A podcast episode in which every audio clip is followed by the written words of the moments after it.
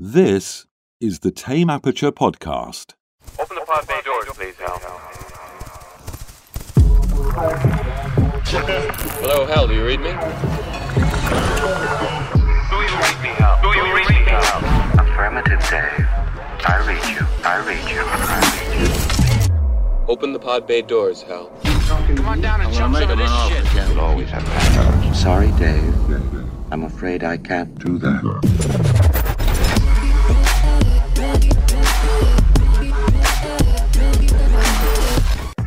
Welcome to the Tame Aperture Podcast, where we talk all things movies from first time directors, indies, art house, and much, much more. On this episode, we continue our journey into the mind of Mr. Kubrick and dive into his 1956 heist film, The Killing, starring Sterling Hayden, Coleen Gray, and Vincent Edwards. Career criminal Johnny Clay recruits a sharpshooter, a crooked police officer, a bartender, and a horse betting teller named George to pull off one last job.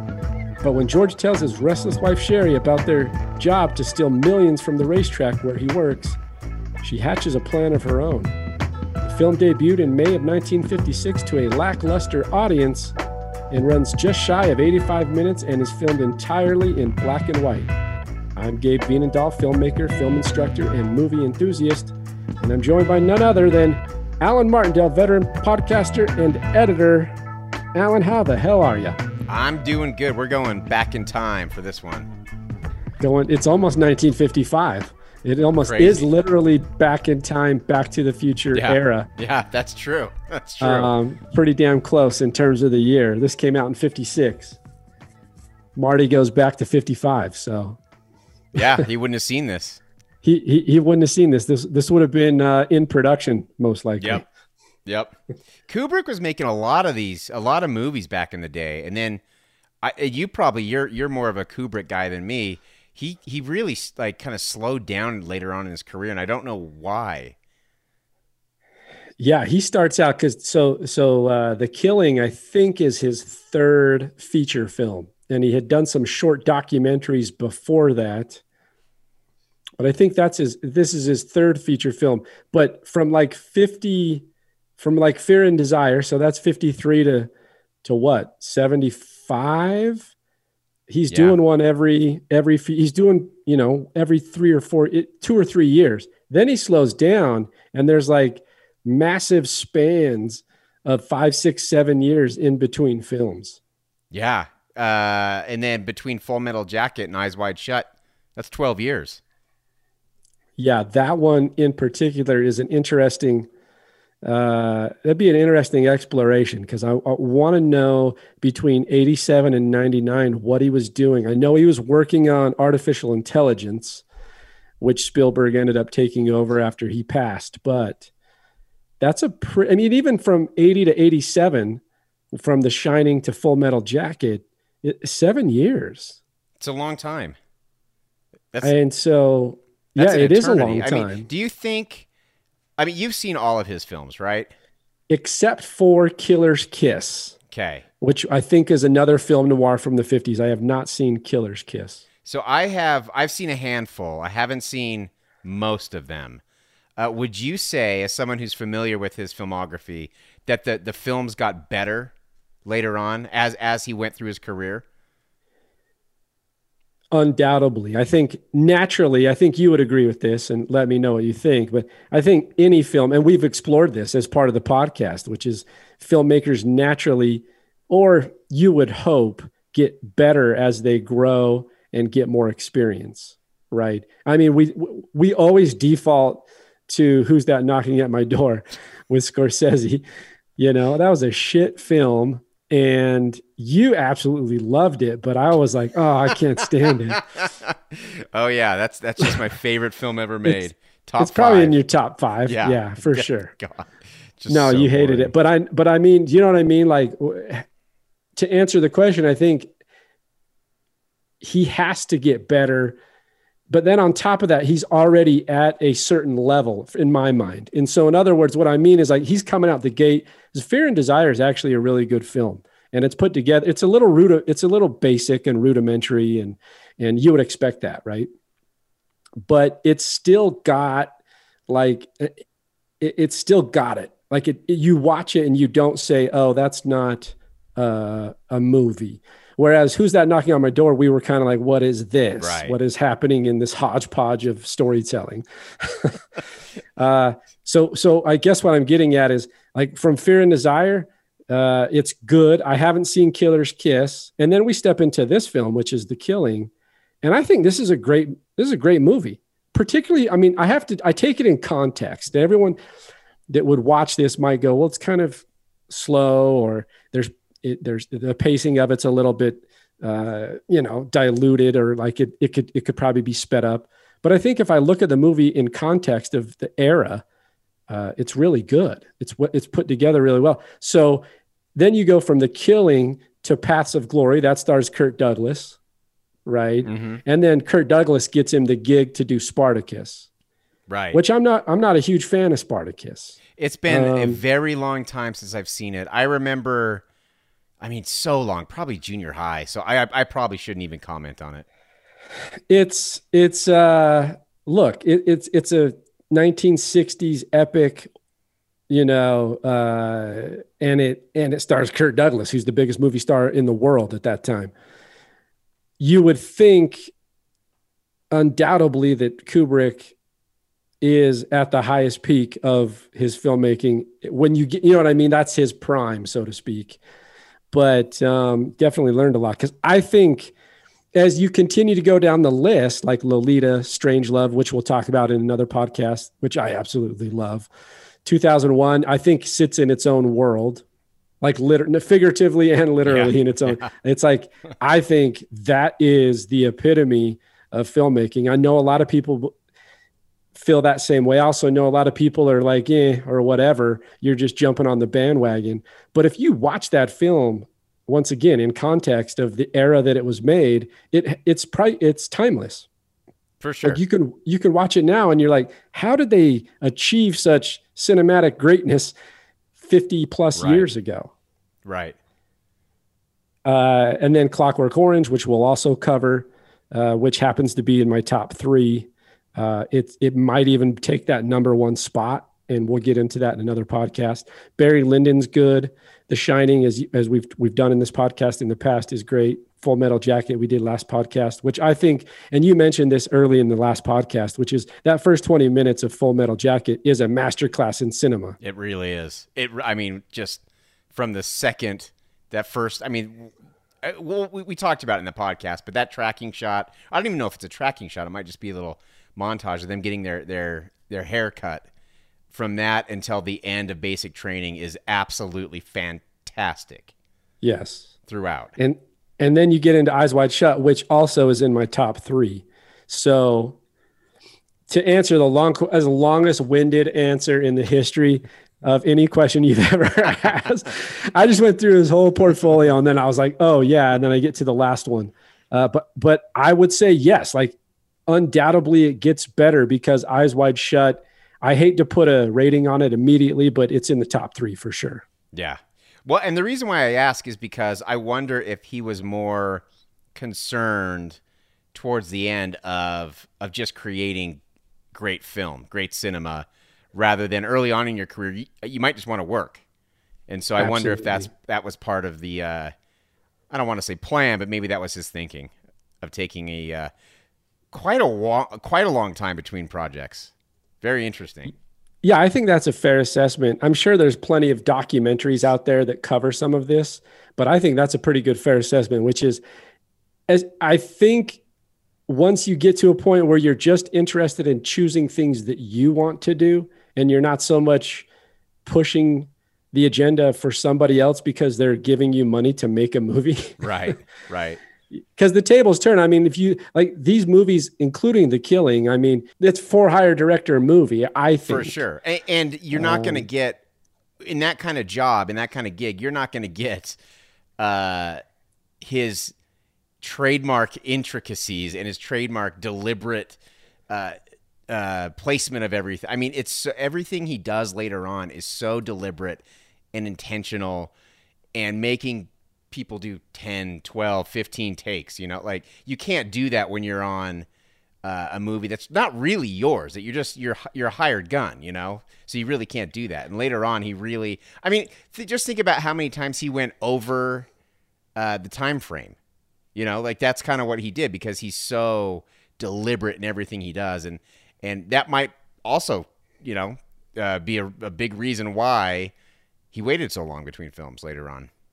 And he still has a little bit of his own creative control and things. I think where it really comes down to it is once he and we talked about this briefly with Full Metal Jacket, but once he comes to Spartacus and has that experience with the big Hollywood studio and the big celebrities, I think that changes for him because from then on, these become films that are in a lot of ways highly personal and all under his creative control. Because from Lolita to Eyes Wide Shut, he has the last word.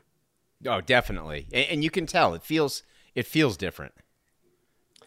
Yeah, and so I wanted to do the killing, and I wanted to uh, eventually do Doctor Strangelove because I think that, uh, I you know, there Doctor Strangelove a lot of people know about or have seen. I don't know that a lot of people really have seen or watched the killing, and I really think it's a good movie. So I wanted to to talk about it and kind of break it down. Uh, have you seen the killing up before we we started this? I had not even heard of it. I had no idea. Again, I'm not super familiar with with his filmography, but I had never even heard of it. I didn't know what to expect coming in. I didn't watch any trailer. I I didn't read up about it. I wanted to go in fresh.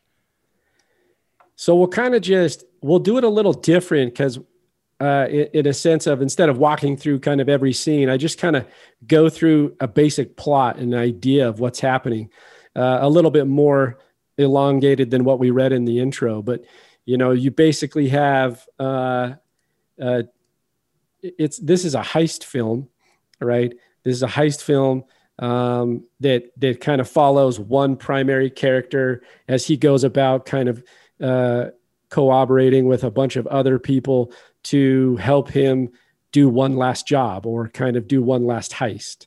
Um, this is a veteran criminal um, that he's. It, it sounds as though he's trying to step away from that life, and this is his last big thing before he does so.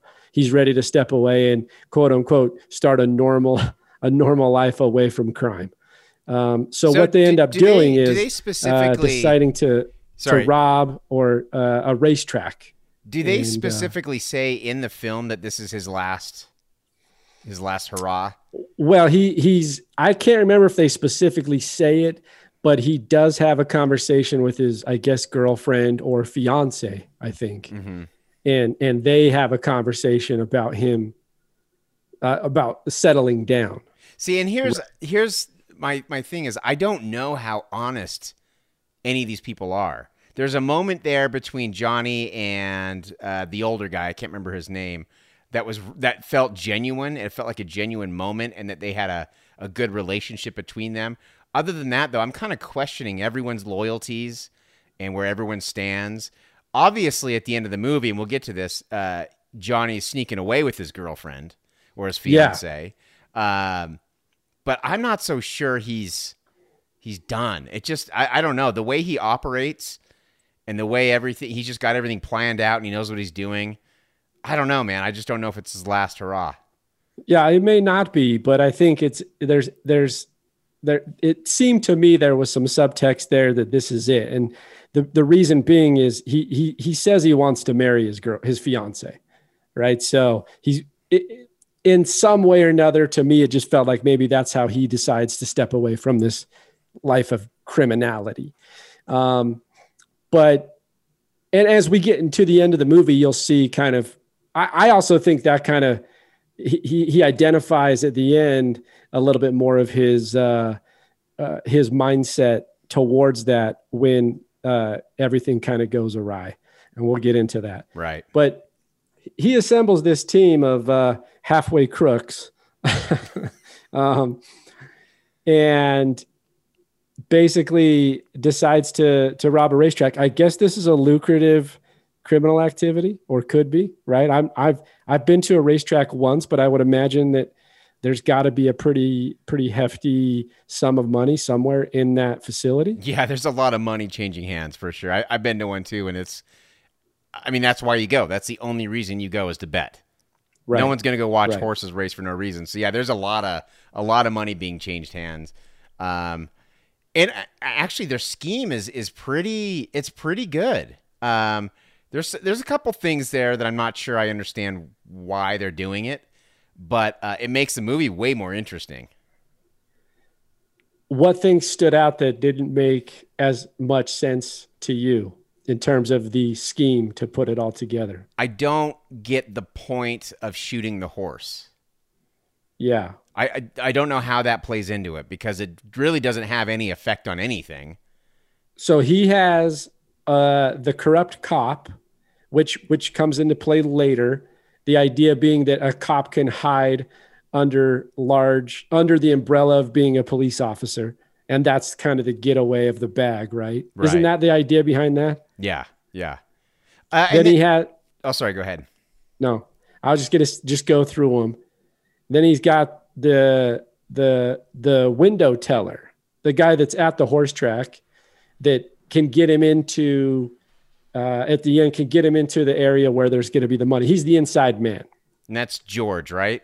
and that's George. And he he's just a really kind of short, kind of pathetic guy Yes, in every sense of the word. in, in many in many ways, Yeah. as we come to find out, Kubrick definitely paints him as a vulnerable uh, sissy. Yeah. I mean, But you feel you ha- for him. You you totally feel for him. yeah, there's a lot of sympathy there for sure. I think. Yeah, every I, I- mean every moment he's with his wife is is it just makes you cringe because it's I just feel so sad. Like it's just so bad being in that situation. Well, she's a shrew. Yeah, she's awful. I mean, just nobody, even in today's age, 60 years later, no one wants to be with a person No. like that. And she plays him like a fiddle, man. He is Oh, yeah. I, I just can't understand why he would have ever fallen in love with her. Because I can't I can't imagine there was ever a time when she was a good person. yeah, she never comes across as having somebody or being someone who's got a level of empathy or sympathy towards human beings. She just kind of feels like always she's in it to win it for herself. That's yes, it. Yes. Um, but I think I understand why he. I mean, as a as a guy, there's pro- of course he's got a physical attraction to her, but here's the other thing: he's weak. He has no. I mean, he's unfortunately has a little to no self esteem. So when somebody shows a level of interest, I think that's where he kind of uh, attached himself Yeah. at the hip. Yep. Right. Easy to manipulate. Yes. Um, we then have uh, so we have George, who's the backroom inside man at the racetrack. Um, we have a the bartender at the track as well. Um, which I guess he's just there to be part of the the scheme to uh, as a distraction for the fight. They want to have a. Is that is that I, I was I, I don't the bartender. know. I don't know. Like I don't I, I that was my thought. I, I think that's what it is. Um, But what did he do? He ran like unless I'm forgetting something, once the fight broke out, he he took off, right? Like he snuck away. yeah, but I think he was the he was one of them who was kind of instigating it, right? Uh, or having the one guy that he hired as Right. a, as an actor. Right. So so so Johnny has these inside people with the guy at the racetrack, the bartender, the corrupt cop. Um, he has a, a financier, somebody who's given them money up front to hire out two other day players, so to speak, people who will come in and do quick jobs and be done, but don't get a cut of the the deal once it's uh, finished, right? And so he's got those. Those are the guys: Johnny, the financier, the teller, the bartender, and the corrupt cop. Then he has the two hire outs. One hire out is a shooter. The shooter is to take out one of the horses along, uh, to take out one of the horses. The other one is the decoy at the bar to start a fight and distract, to get the uh, track police distracted so that the uh, teller can let Johnny inside uh, in the, behind the scenes. And that was to- that was to- a hilarious scene, by the way. That fight was was made me laugh.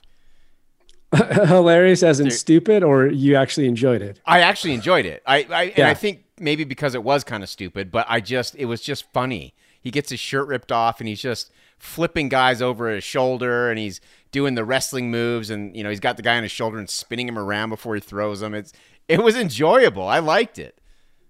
The wrestlers, that character actually, he's pretty fun. The wrestler's pretty funny. Yeah, I liked him. And and the shooter, am I crazy or does he look exactly like John Turturro? Oh, he's definitely got a little John Turturro. Dead ringer, I thought. Uh, I don't know why he talked with his teeth clenched the entire time though. That kind of bugged me. He's got a little Turturro. Um, his character, you know, like an as an actor, I thought was very peculiar. I, I didn't understand Right, right. what he was trying to do. I mean, he was he, he was he, it was weird. He went to a farm and like I don't know. It was very it was a very strange character. You know what I mean? Like to to develop. It's like just hire the guy who's a sharpshooter, and this this guy played it very, very, very off. Yeah, Not that it was bad. It wasn't bad acting. It just was like an off approach to to the role. it it took you out of the movie. You know, and not in ways uh, like there are other parts of this movie that kind of took me out of it, but it was it was it's only because it's a product of its time. You know, like it's some of the the lingo, like put your mitts up and and you know some of the the old timey slang. You know, it kind of took me out of it, but that's just because it, it it's a product of its time. But he took me out of it just because it was weird. He was just weird. It was strange. That's exactly what what I'm trying to say is that it, it was very eccentric for almost no reason. I wasn't sure what for. I mean, this character ends up dying, so may, you know, uh, maybe we we needed to hate him. I don't know, and have vindication in his death. I have no idea. It was a weird character. I mean, he's got a very uh, straightforward plot point as a character, which is supposedly he's supposed to take out a horse on the track for a distraction. I wasn't sure how that worked into the scheme entirely or why the horse being shot, unless it was simply for uh, redirecting authorities to be focused on that versus what's happening at the racetrack behind the scenes. I don't know. But wasn't that the point of the fight? Yeah, the fight was a distraction to get him into the room where the money's held. I think it, I, I guess what I'm saying is, and I'm, I could be pulling here, I could be stretching it. It's a bigger picture distraction, right? Horse gets shot. Everybody's focused on that. Um, and I, it. I think that's the thinking. But here's here's the thing. Here's where I have a problem with it. I don't know if you heard if you were paying attention to uh, the guy on the loudspeaker who was calling the races. Uh, after the horse is shot, he he says, "Oh, red whatever. What was the guy? Whatever the horse's name, Red Racer is Red down. Lightning. Red Lightning. Red Lightning is down." But then he continues calling the race, so it didn't really cause a panic because the horse Yeah, went I know. down. And then they finished the race. And not only that, but afterwards, he says, Don't forget to hold on to your tickets until the race is officially called. You know, like he, he- he's going about his business as normal. To me, it couldn't have been that much of a commotion if they finished the race. They're still telling people to bring their tickets to the window. Like it just didn't. I don't. It didn't work. I think you could have cut that whole plot point out of the movie and not missed a beat. Yeah, I'm I'm not even sure on if it how it ties in or or how well constructed it is in terms of uh, logical sense.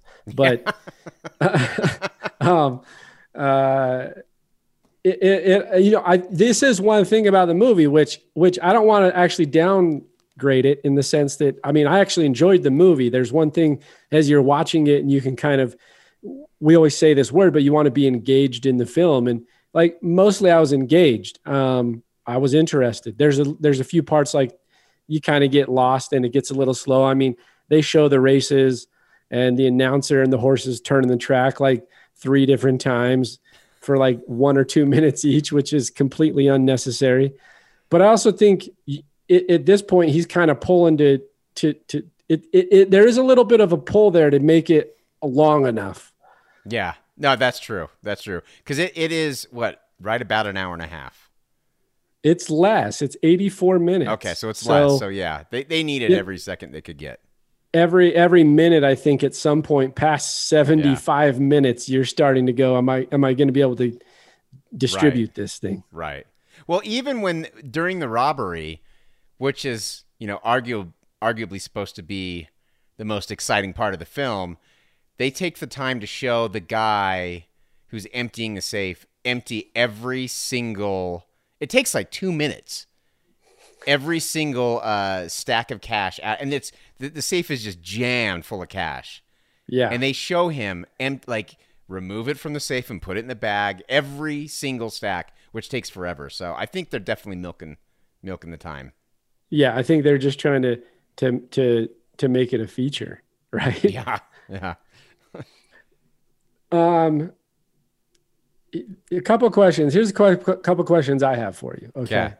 We're going to start out with some questions. I think we've covered the the essence of what the plot is. There's there's nothing overly confusing going on here. There's a there is a fun array ensemble of characters and each person's a little different. We kind of discussed that george and his is kind of uh uh kind of falls under his wife's uh he basically gets emotionally and verbally beat down by his wife. Yeah he's he's being abused by his wife. Totally emotionally abused. 100% Um, so if you here's my first question for you because I had three. Ready?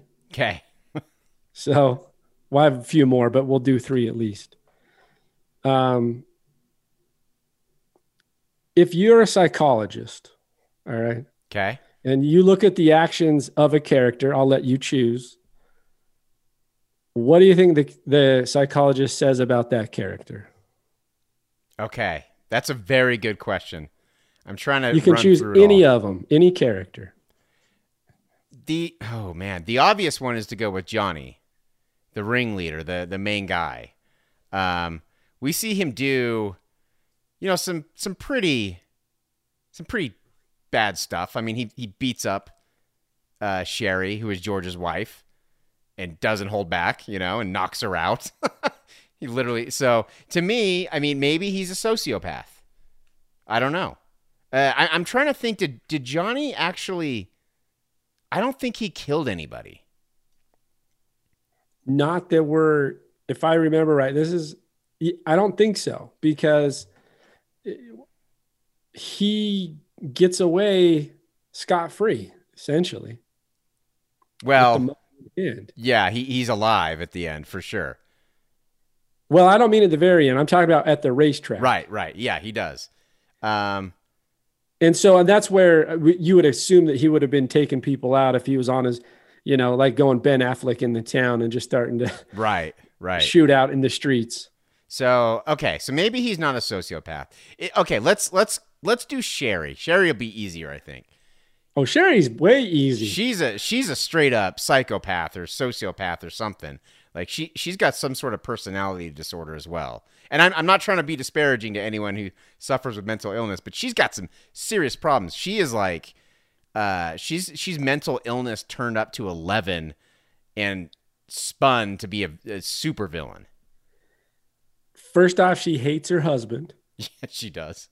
Not even hate, she despises. She she uses her dying breath to insult him. Yeah, yeah. Literally. But before that, even the whole interaction where he comes home, she just tells him how worthless he is.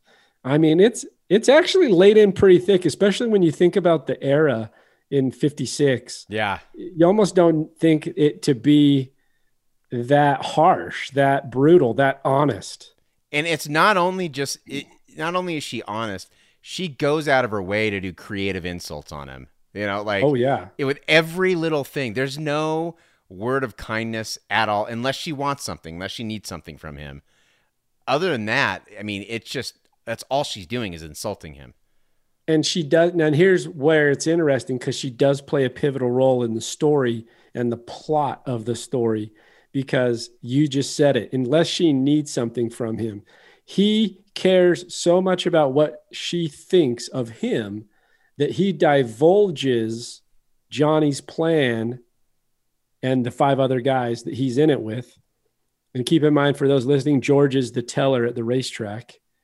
So he divulges to his wife this entire plan to which she doesn't believe him. And then over time, and it's all about money, he starts telling her how much money he'll have after this is finished. And then she starts, it starts clicking for her. Right. And she starts going, okay, I'm, I'm oh, tell me more. Tell me this plan. And he basically tells her everything. And then she goes behind his back to her lover and comes up with an entirely another ploy to counteract the one they're doing so they can get all the money. What did you think about about her boyfriend? So one I'll answer that. But psychologically, you got to tell me what the so tell me and you kind of did already, but tell me now based on the actions of Sherry, what does the psychologist say about that character? I'm I'm gonna guess. What's the diagnosis? I'm gonna guess sociopath. That's my guess. Okay. I'm very ill equipped to answer this question, but I, that's my guess. Well, we're always ill equipped to answer Yeah. almost any question. pretty, that's true. So here's here's what I'm gonna do, Alan. Let's go sociopath. Okay. Noun: a person with a personality disorder manifesting itself in extreme antisocial attitudes and behavior and lack of conscience. And so, an antisocial doesn't mean kind of how it's used. It doesn't mean, from what I understand, and, and correct me if I'm wrong, if there are any. No, I think you're on the right there. track. I know where you're going. It, it doesn't mean like antisocial is I don't want to see anybody. It means that your behavior is abnormal Yep. when you're interacting with other human beings.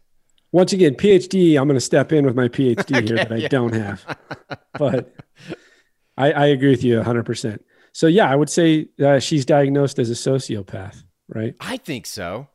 Well, what what did you think about her her her um Oh, her her boyfriend dyna- Val. yeah her dynamic with Val? So so first off, she loves Val. She is George to Val, like she's Val's George. Exactly. What was so? I was trying to figure out what was so intriguing about Val. Was it that he's a handsome guy, or Honestly, like what? What did he have that made him so appealing? total theory here. A total theory. My guess is Sherry is used to getting what she wants. She's used to playing George like a fiddle. And George probably isn't the first man that she has played like a fiddle and knows exactly how to work it to get what she wants. Val is not giving her that. Val doesn't really want her. He doesn't want to be tied down, and especially not to her. So to me, she's got a little bit of case of you want what you can't have syndrome. That, that's my theory. Like she like if Val showed interest in her, I don't think she'd care. Dr. Allen. Yeah, look at me, Paging, man. paging Dr. Allen, I'm gonna get my honorary doctorate right now. Honorary doctorate in psychiatry for this episode. Coming in with the switch. No, I agree wholeheartedly. I think Sherry can't uh, have what she wants. And he likes her. I mean, he doesn't not show interest in her, Mm-hmm. but not in the same way. He could, he almost kind of even says something in the dialogue, and I can't remember what the exact verbiage is, but it basically alludes to the fact he's like, "Yeah, I'll do. I'm I'm good. I'll do whatever I want. We're, Yeah, we're, I like you. I like you." And then he kind of walks away, and he does his own Yeah. thing. It's like I can't be So- tied down, baby. Yeah. he just lays it on so thick with her. And to me, the reason why I asked because that was really satisfying to see her get treated that way after what we saw she does to George on a daily basis. Yeah, absolutely. And all it all it did was extend my sympathy for George even more though. Cuz cuz cuz now I know that not only is she a jerk to George, but she also cheats on him. Yeah. Yeah. So, And, and he even he even specifically says that he wouldn't be able to handle it if he ever caught her with another man. So we know that's a push button thing for him. absolutely. That is the the uh the trigger for him. And the trigger will be that is not a Foreshadowing. Foreshadow. um, okay, I got another question for you. I think that was a good character breakdown. Let's keep on some characters here. What character did you like least and what character did you like best? Or I can flip it and say, okay, what character did you hate or what character did you love? And we can't choose Don't choose one we've already talked about. Okay. So yeah, I know that's that's Um, and and can I reframe it as what characters did I find most interesting and, and least interesting? yeah. Okay. That's fine. Um, I think, I mean, I, I you know me, I, I think villains are always the most interesting characters in, in films. So uh, I, I did like it when Sherry was around. I, I actually liked seeing, I didn't at first. I've seen this movie twice now. The first time I saw it, I didn't really feel this way, but I liked seeing Johnny put everything together. I liked seeing him kind of do that old timey swagger. You know, you think of the old gangsters, and that's kind of what you think of. And so it was cool, kind of getting a glimpse into that era and getting a glimpse of of uh, a guy kind of putting it everything together. I, I to me that was fun. So I'd say I'd say Johnny's probably the most, not the most, but one of the most interesting characters. Uh, I guess the bartender. Uh, so who who was the guy? I'm getting the bartender and then the other guy, the other old guy, confused. Yeah, the other old so the bartender is the guy who or sorry, the other old guy is the financier. Is that what he did? Okay, because I had no idea. He's the guy that gave them 7500 cash to pay the wrestler, the guy that's going to start a fight Right. At the racetrack and then also the 5000 to pay the sharpshooter to kill the horse. So and who? so he was he was was the- fronting them money. Who was the person who met with the uh, the loan shark early on? Was that the old guy? I think it was. No, I'm- no, because you have because the the well, the old guy is is the financier. Right. But I'm wondering if, Is if that- are you talking about the? there was someone right at the beginning of the movie who went to go see a loan shark. And I, I because he owed the loan shark money and he's like, I don't have it now, but I'm gonna have a ton of it coming up. And the oh yeah, the at the okay. I'm sorry. I, you're talking about the very start of the yeah, the, the, film. very the very beginning of the film. Oh, who is that's the corrupt cop? Oh, is it the cop? Okay. Yeah. Uh, the point was, my point was, it's prob my, my the least interesting to me is probably either the corrupt cop or the old guy because I don't know what they were doing. Like I like I really could not even pick out their faces right now if I if I had to. So yeah, the corrupt cop's not that interesting. And you would, and what's it, what's funny if you think about a heist film, at least at least more modern times, like in the last few years, there always seems to be a cop connection. You you'll take a Scorsese film like The Departed, Right. And there's always a cop who becomes. I mean, that's all. That's all centered on, and it's not necessarily heist, but you know what I mean. It's all centered on the cop. So you would almost anticipate that character have a little bit more backstory, a little bit more interest. Yeah, because that's a pretty big. I- mean, when, when we're talking about cinema and pop culture, to turn a cop kind of seems like a big deal. You know, like what makes what what what was able to get him to join this, and and he was so proud about it too when he was explaining it, uh, when he was explaining his part later on. He was so proud of of the job they'd done. So yeah, it to me to just kind of gloss over that is a little it's kind of a little boring. So I'd say either those two, one of those two is probably the least interesting to me.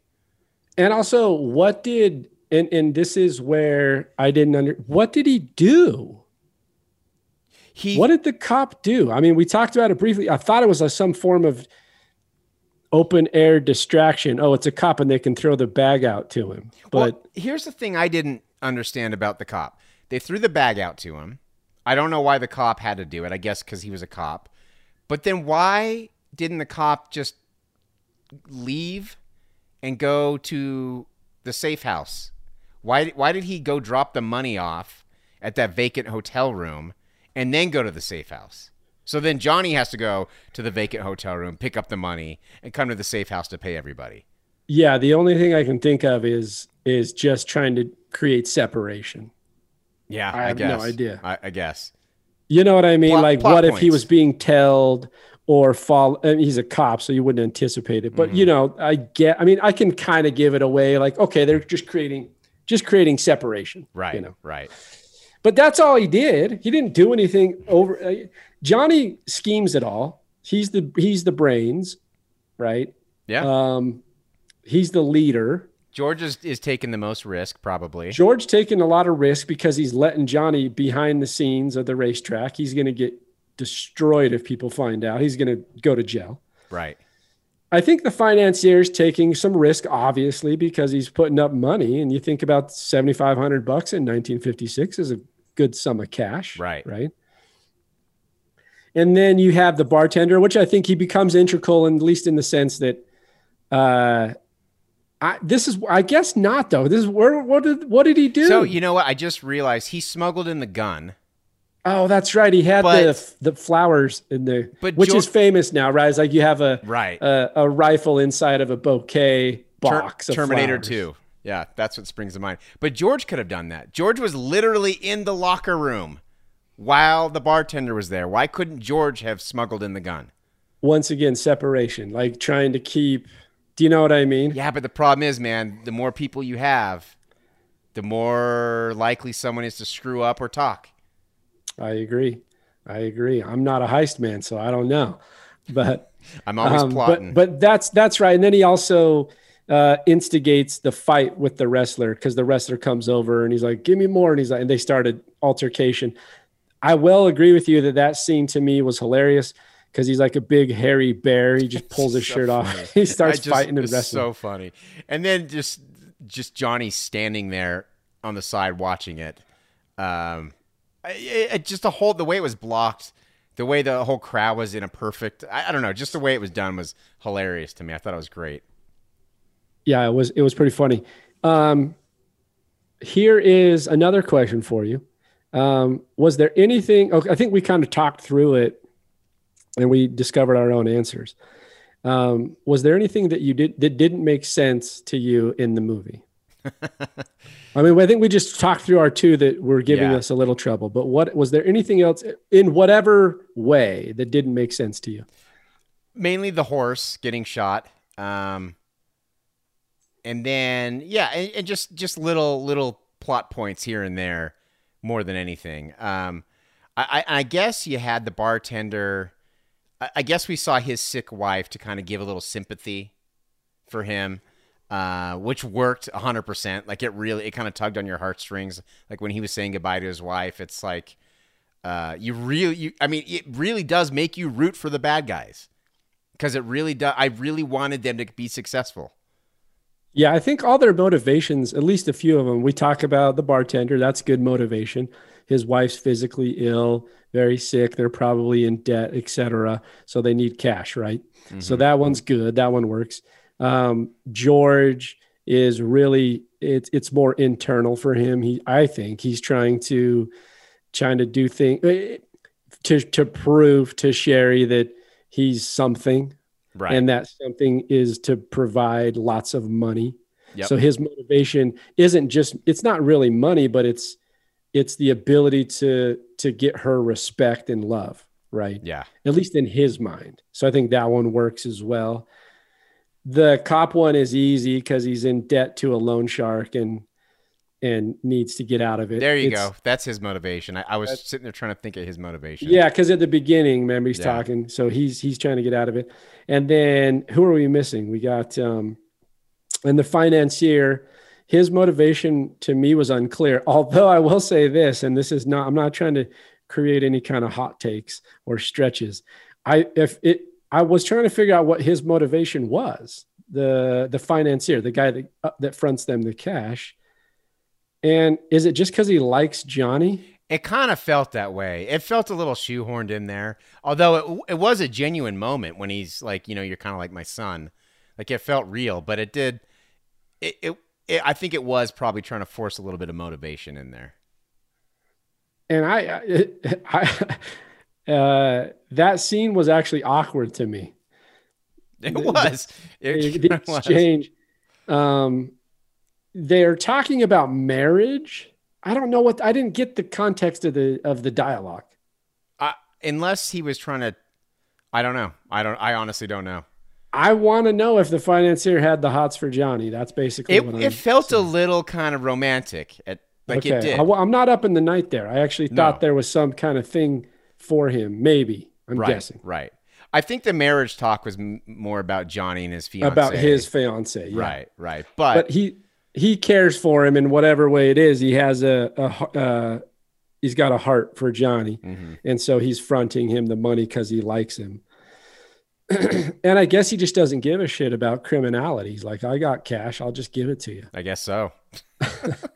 So, uh, so then Johnny's motivation. See, this is where we were talking about before. I think Johnny's motivations purely in the fact that he's going to step away from the game because he's going to marry and he wants a lump sum of cash to step away with. Yeah, and I, I think the reason why I'm asking if, if he's really going to step away is is the way that, and I, I think this may be again a product a product of its time, but the way that he speaks to his fiance, I guess maybe that's how men spoke to women back then, but it just feels like they're just he's just feeding her lines, you know. yeah, it and just he could be. like he could be. I can see that for sure. but then again, I'm thinking, you know, I, I wasn't alive in 1956.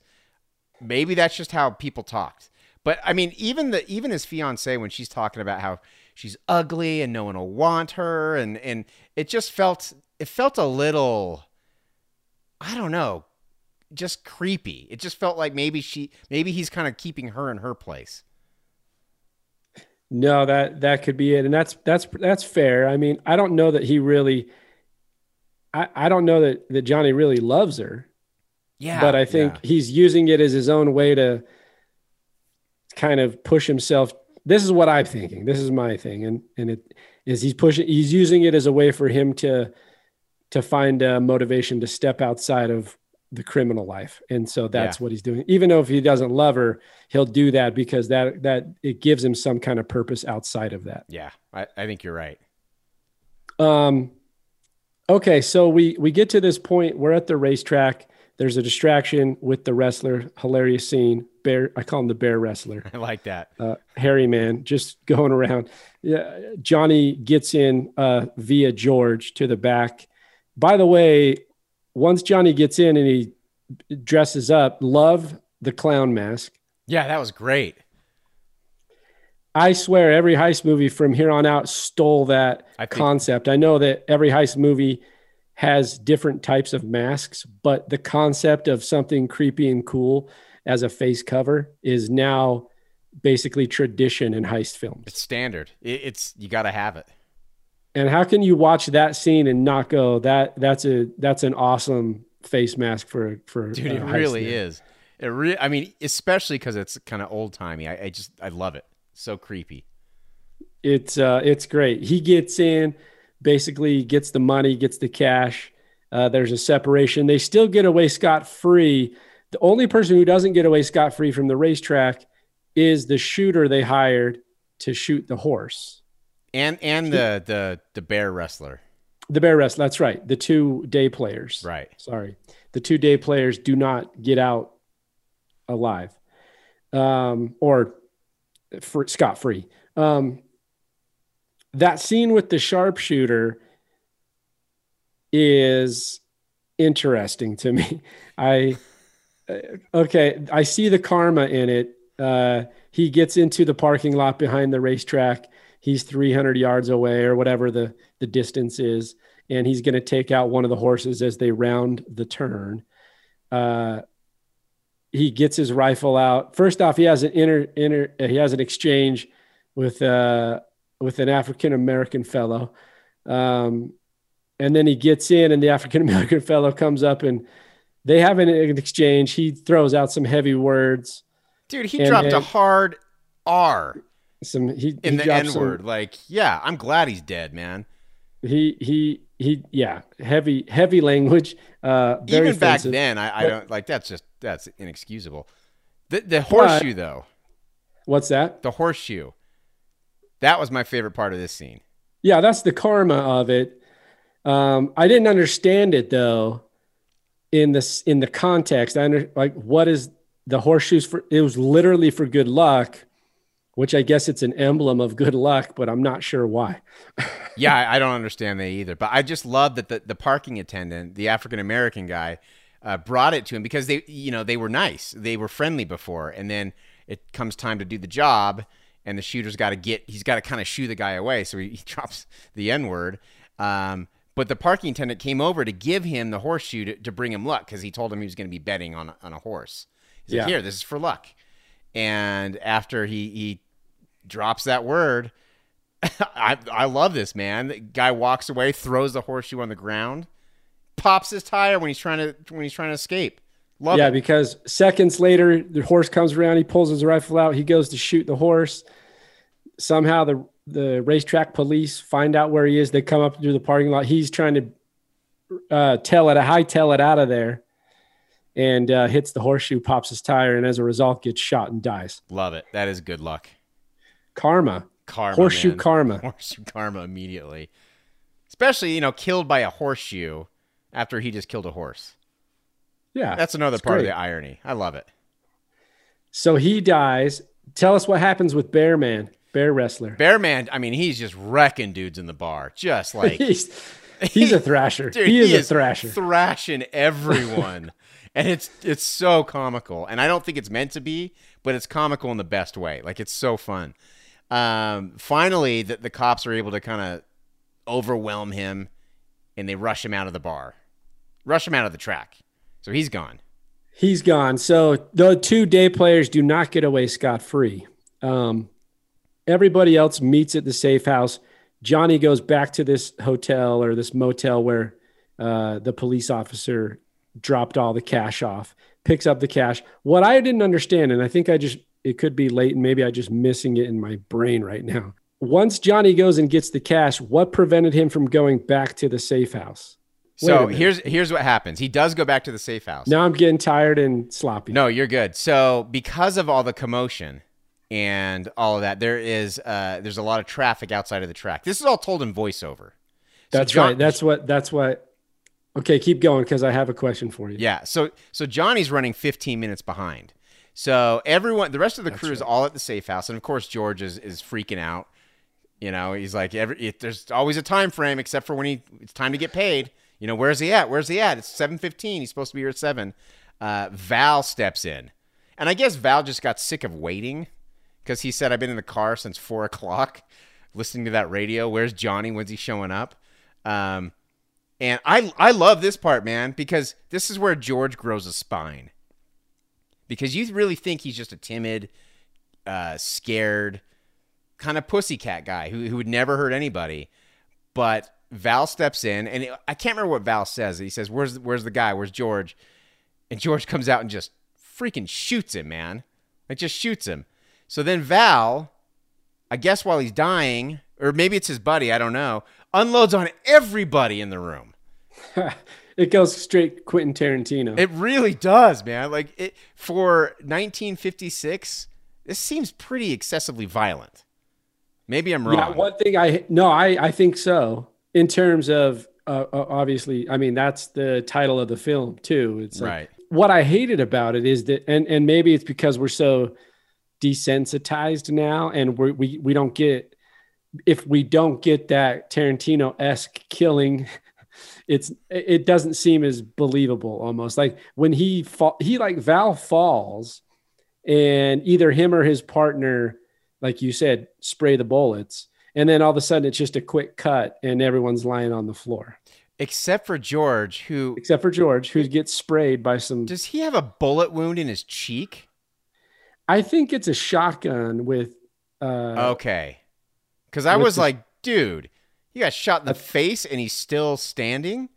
I think it's the spread of the shotgun Okay. so he's got like BBs in his face Okay, that makes that makes more sense then. Because I was like, dude, that's not only does he does he live through it, not only is he standing, he drives afterwards. He goes home, and it's crazy. So that makes more sense. But then and Johnny, he gets such vindication Yeah. Oh man, does he ever? It's awesome. Uh, but Johnny, uh, Johnny pulls up right as George is bailing from the safe house. So everyone's dead. Val's dead. Val's homie who came in with the gun is dead. Our whole crew is dead. And George is the lone survivor. He runs out, and it, it also says in voiceover that they they had made a pact that if anything happens, whoever's got the money just bail. Don't worry about the other guys. this is why I think I was getting sloppy because I wasn't listening to all the voiceover all the time and I wanted to ask you about how you felt about the narration I, you know what? I kind of liked it. It felt, It felt like I was watching an episode of Dragnet or something, though. That's the only Oh, thing. for sure. Like it, it felt like a, an old time TV show, and, and less like a movie. But there's something about that. Uh, I don't know the quality, just the the the diction of those old those old radio announcers, and there's something about it that's really kind of striking and powerful. And I I liked it. I enjoyed it. Yeah, I think in this case it's needed. I'm not usually a huge fan of narration, or I'm very picky about it. You know, like, uh, and I think this in this case it's I liked it. It's needed because it also fills those gaps in in the sense that they're trying to stretch a movie out, so it gives you those little pieces of information, which I seemingly forgot over the last ten minutes. And I wonder if this was if that was added later on, like in post, because I know this movie was recut a couple times because it was so confusing. And I wonder if they added that, and maybe not, but to me, it just seems like it's a perfect fix. Yeah, you have a couple, you have extra shots of exteriors or Johnny walking around, and then you hear VO to cover those. Right, Yeah, it could right. it could have been, but but you're thanks for the clarification. It gets us to where we need to go, which is Johnny bounces and George runs back. He he's going back to the house Immediately. immediately, and he goes in and Sherry's packing her bag. She thinks she's going with Val. and and she i mean this is just like such classic movie mess up like she hears someone come through the door and she assumes it's val so she says val honey i'm back here in the bedroom you know like not even playing it down just in case it's george just in case he got away or something you know just uh, like just totally playing her cards wrong and you remember earlier george straight up said he's like dude if i ever caught you with another man i couldn't handle it and uh, that's exactly what happened. And he comes home to confront good old Sherry. This is this is my uh, this is my favorite scene of the whole movie. Same. I, it's great, especially with the bird, uh, the bird Yes, the cage. I don't. I don't know what that's there for, but I like that it's there. Aesthetically, it, I really enjoyed it. But he confronts her, and she tries to deny it at first, but then she just kind of comes clean and says, "You better get out of here because Val's coming. He, he'll be here any minute." And George says, I got a surprise for you, bitch. no, he doesn't say that. I'm just kidding. Yeah, But he's laid out on the floor of the safe house, and uh, and knowing George, knowing how much he loves Sherry, you're thinking, you know, he, he's probably gonna. I didn't think he was gonna kill her, even though he had the gun. Like I still thought, like he is so devoted to her, something's gonna happen. I don't know what. Uh, he'll she'll kill him. I honestly thought she was gonna kill him, but uh, she he ends up I mean, just kind of unprovoked. She doesn't charge him or anything. He just does it, man. He gets his revenge. And then he falls yeah, I, flat. I kind of did think he was going to kill her only because he was kind of acting delirious. Like his acting changed and he started getting real spooky.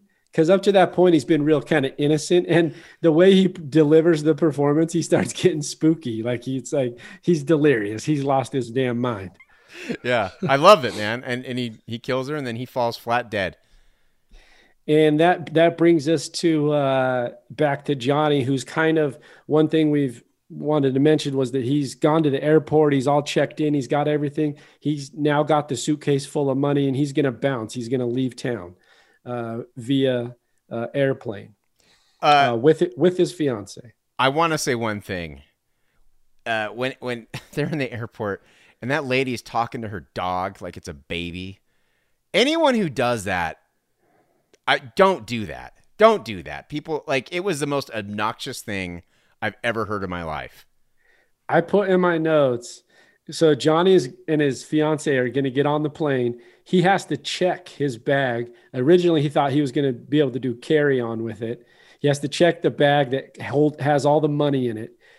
And to get to your point, and I put this in my notes, a dog foils the whole plan The entire thing, man. The entire thing. because the, total the non jetway the jetway luggage guys pulling the luggage around the lady's dog gets out of her hands and starts chasing after him causing him to swerve and as he swerves johnny's backpack or backpacks johnny's suitcase falls out and money flies everywhere I loved this ending so much. Like I freaking loved it.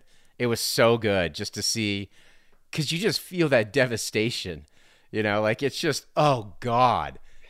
Just imagine that, like you, your life savings. Imagine your life savings. You have it in a bag, and it just is gone, just like that, and you watch it happen. Would be the most devastating thing ever. I this is another reason. So with the exception of those service animals that are needed, you know, because there are ones that are needed, but I feel like everybody now can bring animals on planes. And and look, I like animals as much as the next guy, but I'm allergic to most animals. And I remember one time I was I was flying back east for work and I had like a layover there and a layover back when I was coming back home. And on every single leg of that trip, I sat next to some sort of animal that, Yeah. and I was just deathly allergic, and it killed me. And it was like a, a five-hour flight both way. It was just horrible. so let let's just leave the animals at home, please. Let's let's leave them at home, and then they foil Johnny's plan. So thanks a Yeah, lot, dog. exactly. Johnny can't live alone eh, with his fiance and never be in the game again. Now he's going to go to jail. Yeah, exactly. How did you feel though? Like looking from a a, a, a post 9/11 viewpoint, how did how it felt a little weird to me that they're like, yeah, just go out on the the runway. Oh yeah, I mean that. I mean that was that was era driven, right? That's just how it was. It just I almost forgot that that was a thing that we could used to be able to go to the gate, and before that you could go to the the actual runway. I just I didn't I forgot all about that. unless you're flying a regional flight, and even then, usually they have a catwalk, but Right. sometimes you're on the tarmac walking over to a little Right. three seater or whatever it is. but no one know? is is waiting for the plane to unload No, on the run. no, you no. know, like it's just it's just weird. I just forgot. And so I liked how it ended too at the very end, where Johnny's like, "I'm out of here," and he takes him and his fiance and goes goes by the the check in and just starts trying to walk out of the the airport. And then he turns around because he gets the idea, he gets the feeling, and he's he's right. The authorities have found out whose bag it was, and they're following after him. And all it does is you have cops coming, pulling out guns. Yeah. They're, they're pulling out their guns. I mean, very timely and scary in a sense. And then it just says the end. Well, and it was a little. There's a one little thing that I I felt was a little out of character because his fiance says, "Johnny, you got to run," and he goes, "Oh, what's the point?" or some, something along those lines. Yeah, he does say that. It didn't feel. It doesn't feel like that's something he would do. Yeah, I, I would. You almost would have thought that he it would have gone that that bad direction. And he Right. would have tried to fight it, and then it would have ended that that way. Right. You know. Right. But it does. That's where the credit comes up. Says the end, and there you have the killing, uh, a 1956 heist movie by Stanley Kubrick. Yeah. I... The uh, do you consider this a film noir? Yeah. I'll read you. I'll read. You, Yeah, okay. I'll Yeah. read you the definition. Film noir: stylish crime dramas, particularly those that emphasize cynical attitudes and sexual motivations. Yeah, I, I think it would be. I kind of, I don't know why. I kind of struggle with noir. Uh, I love the aesthetic, but there's there's something in in all the noir films I've seen. I just feel like there's something lacking in the story, and I, I can't. I, I don't. And I know I'm in the minority here, and I could. I can't put my finger on it. But there's just something about it that's unsatisfying to me.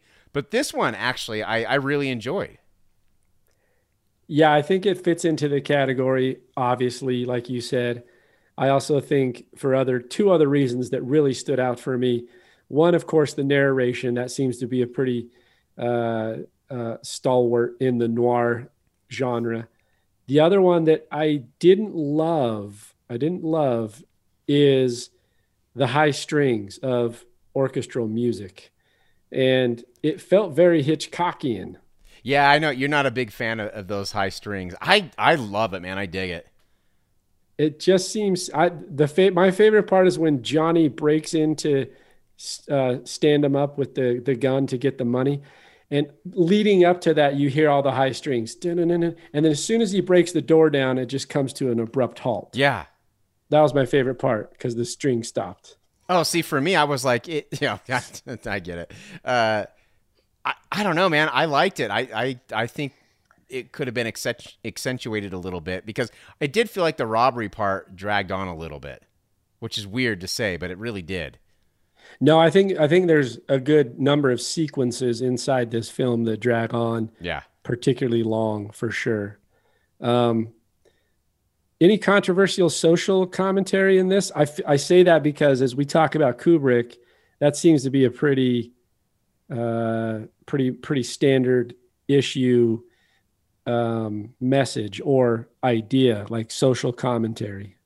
I don't see it a lot in this one, or I as don't much. either. I don't either. I, I can't I can't think of anything. Was you think of Full Metal Jacket last week? Obviously, a lot of social commentary going on. We'll jump into Strangelove next episode. There's obviously social commentary going on, and from that point, Lolita, t- social commentary. But this one, not a whole lot. It's more of a traditional film noir from the '50s. Yeah, it, it, it's fun. Like I think I would put this above most film noir that I've seen. Like I don't know, like Double Indemnity, Maltese Falcon, even Chinatown. They're great movies, and I want to love them. But there's just something, like I said, there's something I can't put my finger on that doesn't connect with me in these stories. And this one, it it it hit all the notes for me.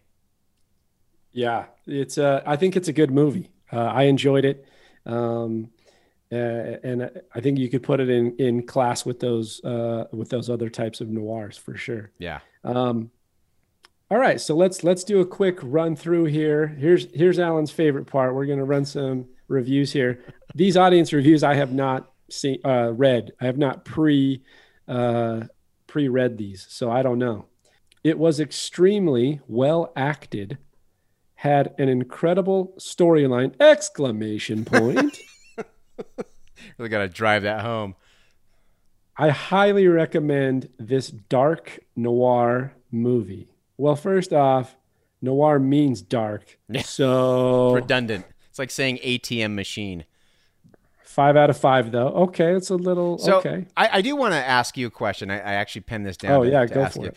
About the acting. Um, I thought the acting was good, for sure.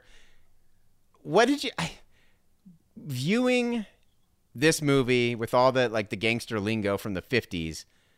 How did how did you feel about that? See, this is where I think you and I differ in our noir attraction. Because I love noir. Mm-hmm. So, and you mentioned all the ones I love. I love Double Indemnity. Maltese is up there for sure. And for me, Chinatown is the epitome. Sure. I know it came later in the classical sense of what we think noir to be, that 40s, 50s type film, right?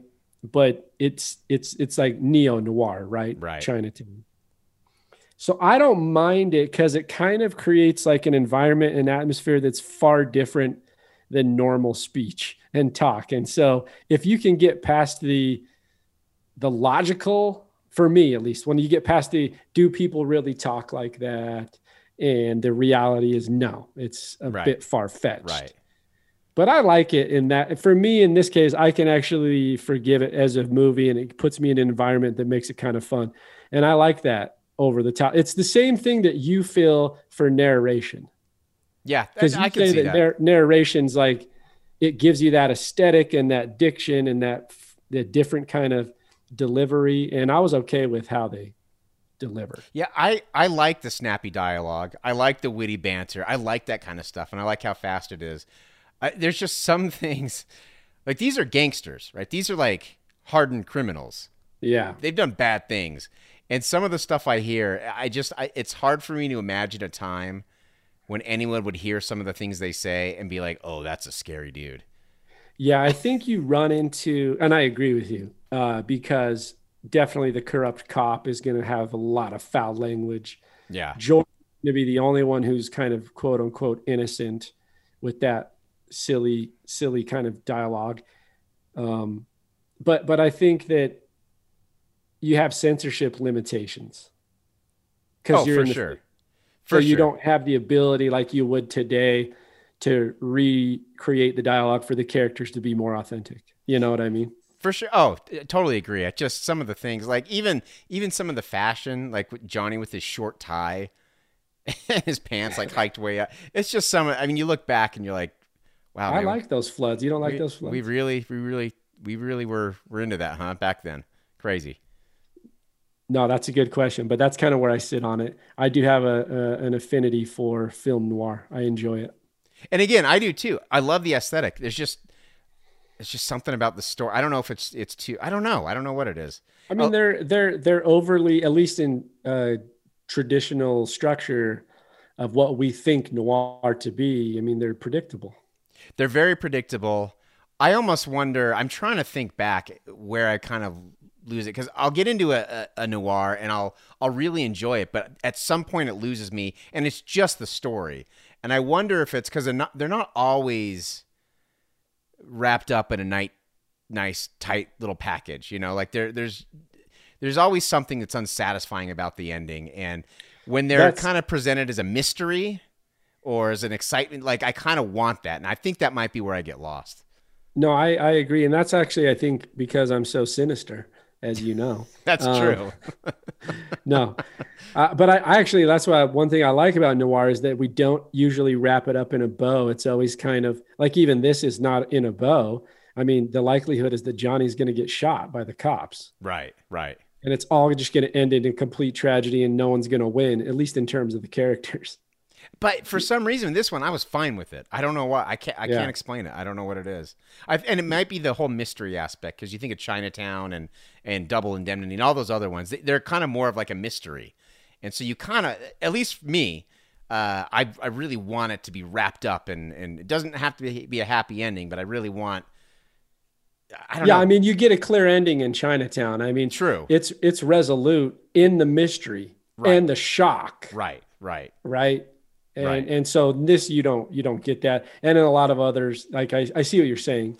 Um but i like film noir. I like film noir. Um I, I like you said i like the look and the cinematography and, and the aesthetic of it too. Which by the way if you look at how black and white's filmed like this is a good with the except like this is good black and white film shooting. So kubrick once again you know you have contrast you have lights and darks and uh, hell of a photographer. Yeah, I mean, well, he started out in photography, right? So he knows what he's Yeah. doing. Yeah, Yeah, but it looks good. Okay, a couple more reviews. You ready? I'm ready. Good movie, entertaining, and with realistic characters. Four out of five stars. Good movie. What was the second one? Entertaining, Entertaining. comma, and with realistic characters. I- Don't know why you needed the comma there. It's an Oxford comma. Uh, no, I I disagree with the last one. With realistic characters. Yeah, I don't. I'm not buying that these are real, realistic characters. Here we go. One year ago. One of the few films from Kubrick that just does not work for me. The ending ruins it. Oh man, I love it. W- One person found it helpful. Two now that you just said that. No, I, I, I, no, I mean, I love the ending. I don't know what he's talking about. To me, Oh, yeah. Johnny got all you those- just said you did. And I was like, wait a minute. I thought Yeah. you liked the ending. no, the, Johnny got all those people killed. So him getting some karma, some comeuppance, I'm all for it. Yeah. Okay. One year ago, one word masterpiece. Ooh, I don't know if I'd go that far. Would you go that far? No. Yeah. Um, a few a few lines down from that review. One word. Interesting. That. I mean, mark that as helpful. That is. That is that is a dagger to filmmakers, by the way. I think if I made a movie and they're like interesting, Oh, dude, yeah, that's that. You never want to hear someone say that when they just watched your film. no. Your heart just sinks. I've had it happen. It's terrible. Here's one for you. Two feet. Two people found this helpful. Too predictable. Not for me. Silly ending. Your inflection when you read these, that's what really sells these. And that's really all you get. There's there's only a few in there, at least when I scroll through. So I'm not surprised though. It's it's not uh, one of his most famous films. I do have to read this one though. Um, I I saw this film about 20 years ago, and I think I cherish it now more than ever. Ooh, I, I can see that. Thanks, Alan, from one month ago. so, so there's a, a couple Google reviews. So, Alan, give not that was Alan, by the way, on the review, not you. Yeah, not me. Of course. Yeah. So now give us your review, Alan. A summation and review of The Killing by Stanley Kubrick. It's it's good, man. It's it's a good movie. If it's not going to be for everyone, I know a lot of people struggle with older movies, but if you are into noir, I highly recommend it. Um, if you're into old movies, I highly recommend it. It's it's no masterpiece, but it's interesting enough. It drags on at times, like we discussed. It's got some plot holes, as we discussed, but it's fun, man. It, it's a fun movie. It's it's. I enjoyed it as much for the getting a, a a glimpse into the past as I did for the actual movie itself. So that's carrying a lot of weight for my review. Um, I'm gonna give it. I'm gonna give it hmm, six point nine horseshoes.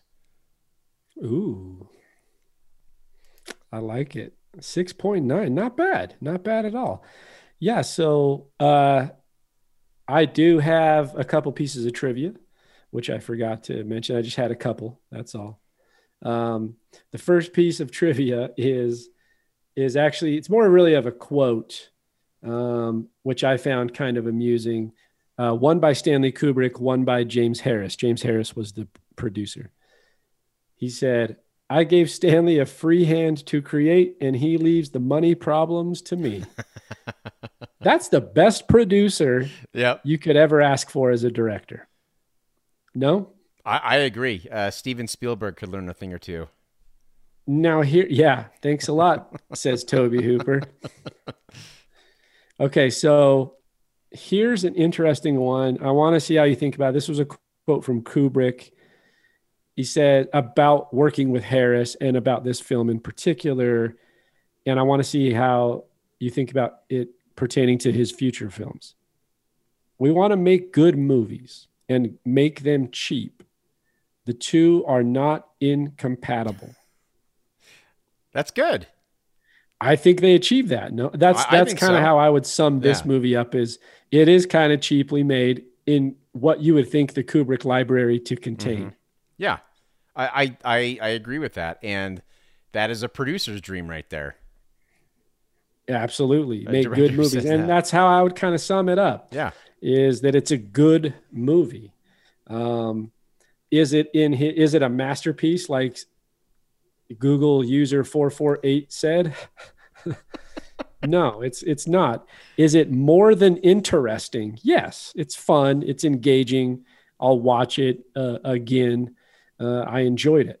One thing that stands out to me that in my summary is that, I, and if I did my uh, math right, I could be wrong. Uh, Kubrick's still in his twenties, twenty something years old, makes this film, right? Um, and that to me, like again, it's the Steven Soderbergh with Sex, Lies, and Videotape. The maturity to write things at 25, 26 years old and then go actually execute. It seems easy on the surface, but it's it's not easy. It's difficult. very difficult. Um, so in that regard, and only being really his third, I think it's his third feature film. Yeah, Um, I I enjoy the I enjoy it, and and so I would uh, I would I would definitely recommend it. Um, I think uh, overall it's a fun watch. Uh, it's not the rewatchability of other Kubrick films for me. Uh, I can watch Clockwork Orange over and over. I can usually watch 2001 over and over, and so there's a handful of films that I can watch, uh, you know, repeatedly.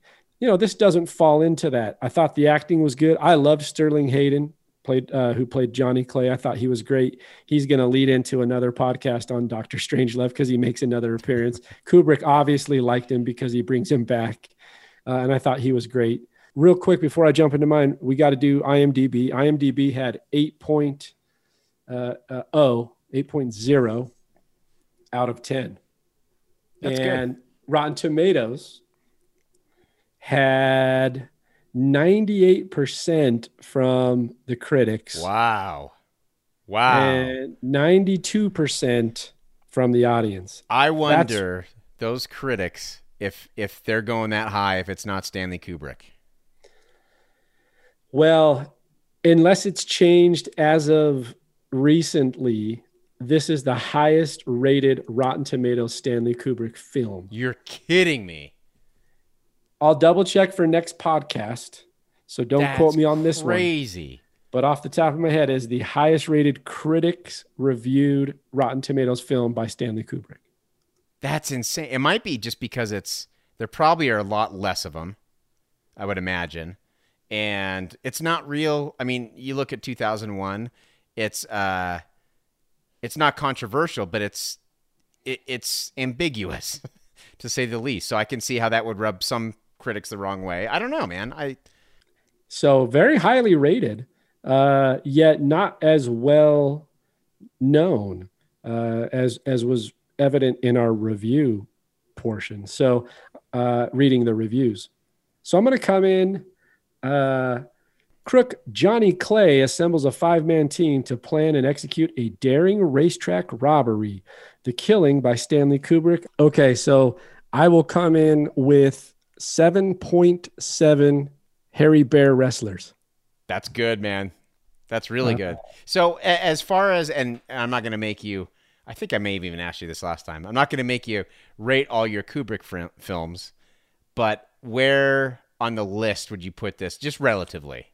I, I'm gonna, I am gonna do that because I think I can rate them. Like if I Okay. really sit down and put in the time, I think I can rate them.